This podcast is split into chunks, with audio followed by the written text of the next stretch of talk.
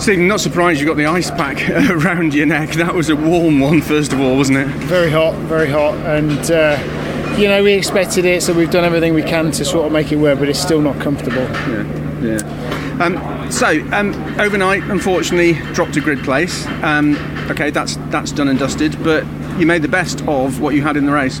Yeah, unfortunately, the hybrid failed immediately, um, so Didn't have that, um, and uh, you know, Adam Adam Morgan got a better start than me and slotted in behind um, Ingram, um, and then I got him back at turn one. Unfortunately, the engine got too hot with the start. Um, it seemed quite a long hold, but I think I don't think it really was. I think it's just it's blooming boiling and everything feels long in that temperature. But um, engine was immediately uh, backing itself off, so got back past, and then he just drove past on the straight. So uh, very very frustrating. Um, but um, you know, there's positives there, so we'll go to the next one and Yeah. try and get up there. I guess after that, the, the what's going through your mind is holding station, as you always do, bring the car home in one piece and get the points in the bag.